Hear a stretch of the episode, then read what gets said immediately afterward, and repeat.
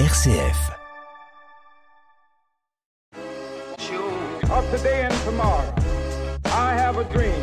Bonjour à toutes et à tous, chers auditeurs et auditrices de Révolution Fraternelle, j'espère que vous allez toutes et tous très bien. Aujourd'hui, nous plongeons au cœur d'un sujet d'actualité brûlant, une réalité complexe qui façonne notre société et suscite de vives discussions, la situation des migrants en France. Au fil des années, le flux migratoire a été le reflet de défis mondiaux, des conflits régionaux au changement climatique important. Les migrants, hommes, femmes et enfants, traversent des frontières à la recherche d'une vie meilleure, d'un refuge souvent porteur d'espoir et rêve. Dans cette émission qui leur est dédiée, nous accueillons Patrick Bacou, bénévole au Secours catholique de Châlons-en-Champagne, qui chaque semaine apporte son temps et son aide à ces personnes. Bonjour Patrick. Bonjour Lou. Je vous remercie d'avoir accepté mon invitation. Vous êtes bénévole au Secours catholique depuis maintenant 2011. Est-ce que vous pouvez nous donner un aperçu de votre rôle lorsque vous êtes bénévole?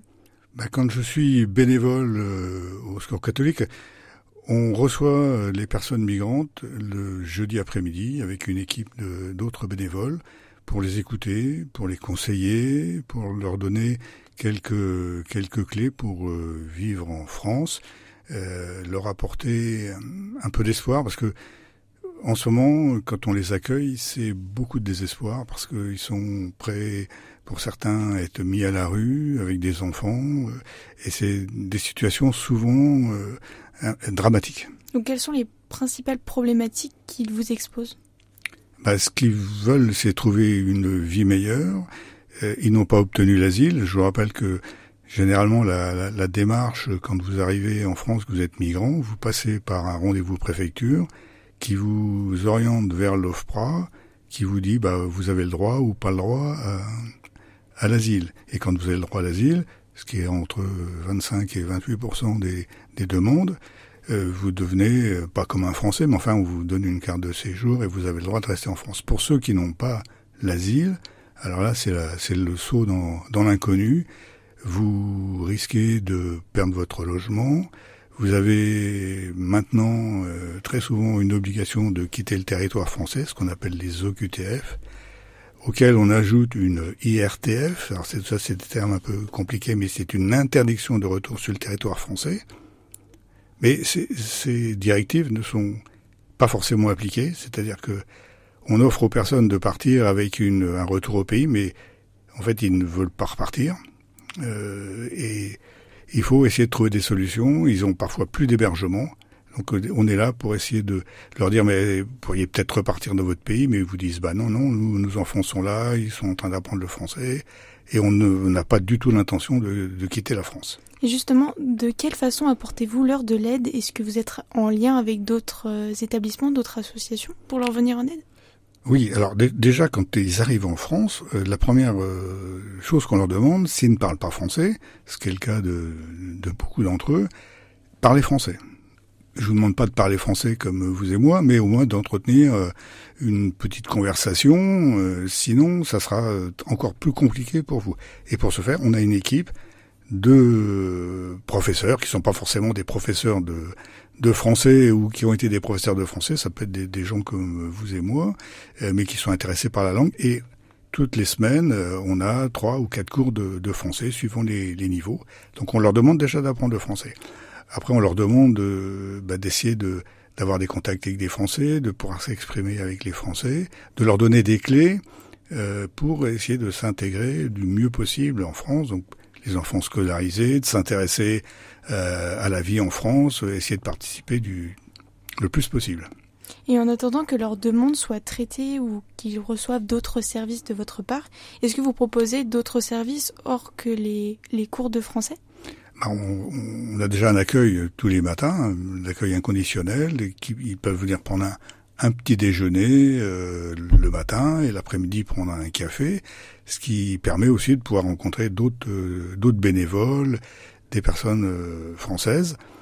Euh, on leur ouvre aussi la possibilité de d'avoir un accès à l'informatique. Bon, ils sont souvent équipés de, de téléphones, mais euh, parfois pour faire un, un, CV, pour avoir des, des informations sur Internet, ils peuvent très bien venir le jeudi, le jeudi matin, être assistés pour se servir d'ordinateur. Donc vous êtes plusieurs à vous occuper des, des personnes dans cette situation? Oui, on est, on est plusieurs. Euh, l'informatique euh, est aussi ouvert aux Français. Hein. C'est pas uniquement que pour les, les personnes migrantes. Et oui, on est au niveau des bénévoles, on est une cinquantaine de bénévoles sur le sur Chalon pour encadrer à la fois des personnes françaises et aussi des personnes des personnes migrantes. Je vous remercie, monsieur Bakou. C'est l'heure de la pause musicale. Tout de suite, nous écoutons Claudio Capeo, un homme de boue qui parle d'un homme qui vit à la rue et qui s'en sort malgré toutes les situations qui lui arrivent. Si je m'endors, me réveillerez-vous Il fait si froid dehors, le ressentez-vous? Il fut un temps où j'étais comme vous, malgré toutes mes galères, je reste un homme debout. Priez pour que je m'en sorte, priez pour que mieux je me porte. Ne me jetez pas la faute, ne me fermez pas la porte. Oui, je vis de jour en jour, squat en squat, un troubadour. Si je chante, c'est pour qu'on me regarde, ne serait-ce qu'un petit bonjour. Je vous vois passer quand je suis assis, vous êtes debout pressé, j'apprécie. Un petit regard, un petit sourire, me prennent le temps, ne font que courir. Si je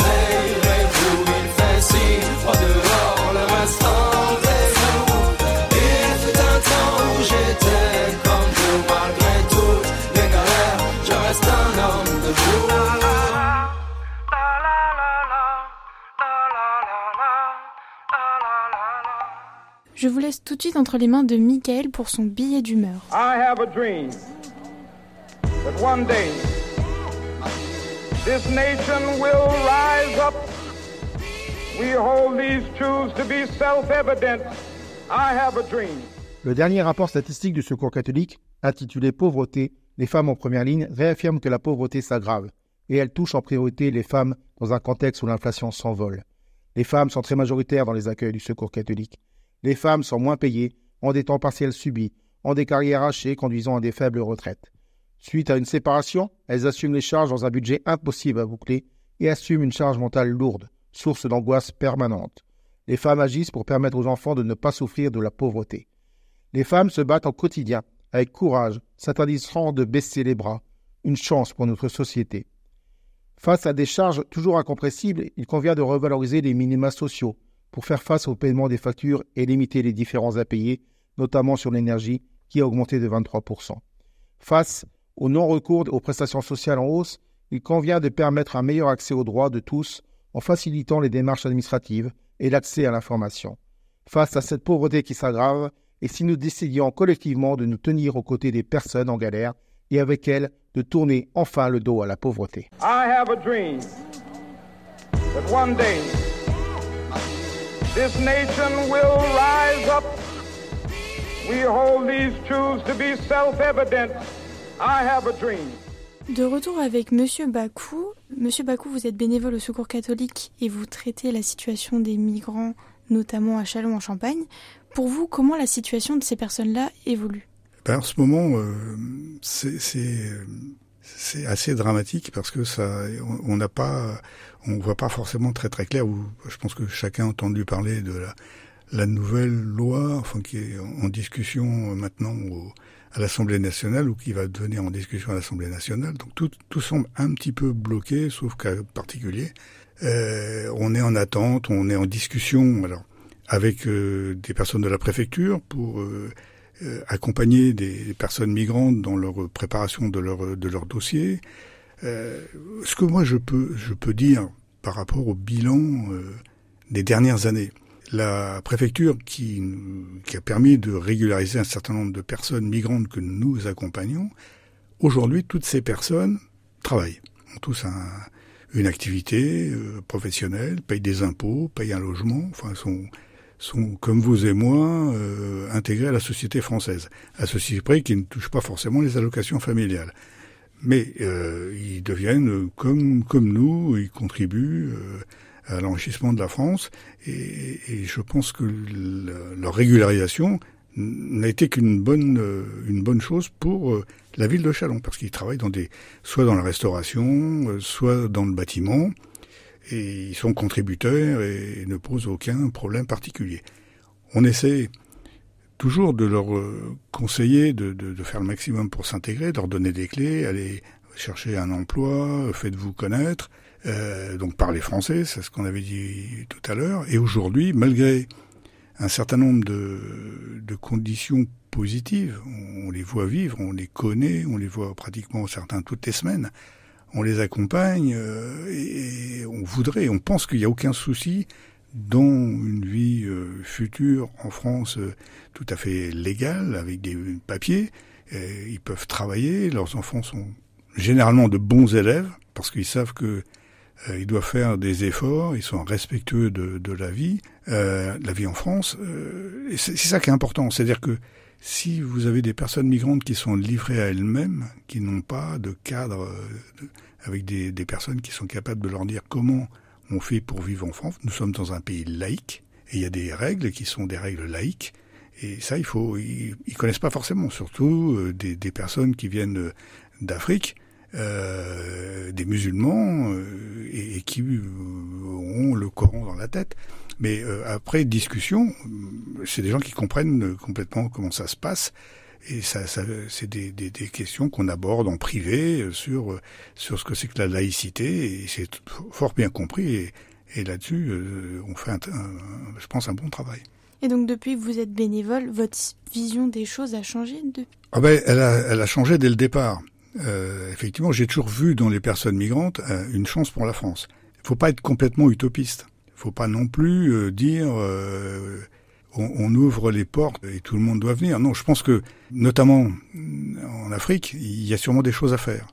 Et, et je, je, pense que ces, ces, jeunes Africains qui arrivent pour avoir une vie meilleure sont peut-être pas non plus complètement euh, insensibles au fait de leur proposer quelque chose pour retourner dans leur pays. Mais on peut pas leur proposer en disant tu repars chez toi, tu as, as, passé ton brevet, ou tu as un CAP, tu as un bac, et là-bas, ça va. Non, ça se passe pas bien du tout. Toute personne qui repart dans son pays après avoir un séjour en France, euh, avoir fait un séjour en France, est mal accueillie dans son pays. C'est pour ça qu'ils veulent pas retourner parce que il y a des systèmes euh, qui existent là-bas et euh, on, doit rester en Europe, alors en France ou ailleurs, parce que la France n'est pas le, pays où euh, où il y a le plus de migration et n'est pas forcément un pays que les gens recherchent aujourd'hui, contrairement à ce que les auditeurs peut-être peuvent penser. Donc euh, repartir chez eux, oui, mais dans, un cadre. C'est-à-dire que moi, après avoir discuté notamment avec des jeunes Africains, ils sont prêts à repartir, mais avec des contrats de, professionnels dans des entreprises européennes qui vont les accompagner là-bas. Parce que si vous renvoyez euh, une personne migrante dans son pays, ça va très mal se passer. De toute façon, ils veulent pas repartir parce que ils savent que ça va être pour eux un échec. Donc un deuxième échec, ils, ils sont pas partants. Je vous remercie beaucoup, Monsieur Bakou, pour ce témoignage et merci à vous tous aussi, chers auditeurs et auditrices qui ont été présents avec nous aujourd'hui. Vous l'aurez compris, il est important de pouvoir être compatissant face aux problèmes de chacun et de prendre conscience qu'ensemble, l'action collective peut contribuer à l'amélioration du quotidien de chaque personne qui ont traversé l'enfer ou la terreur du passé. N'hésitez pas à nous rejoindre sur les réseaux sociaux pour vous tenir au courant des dernières actualités au Secours catholique. Passez une très bonne journée et à bientôt.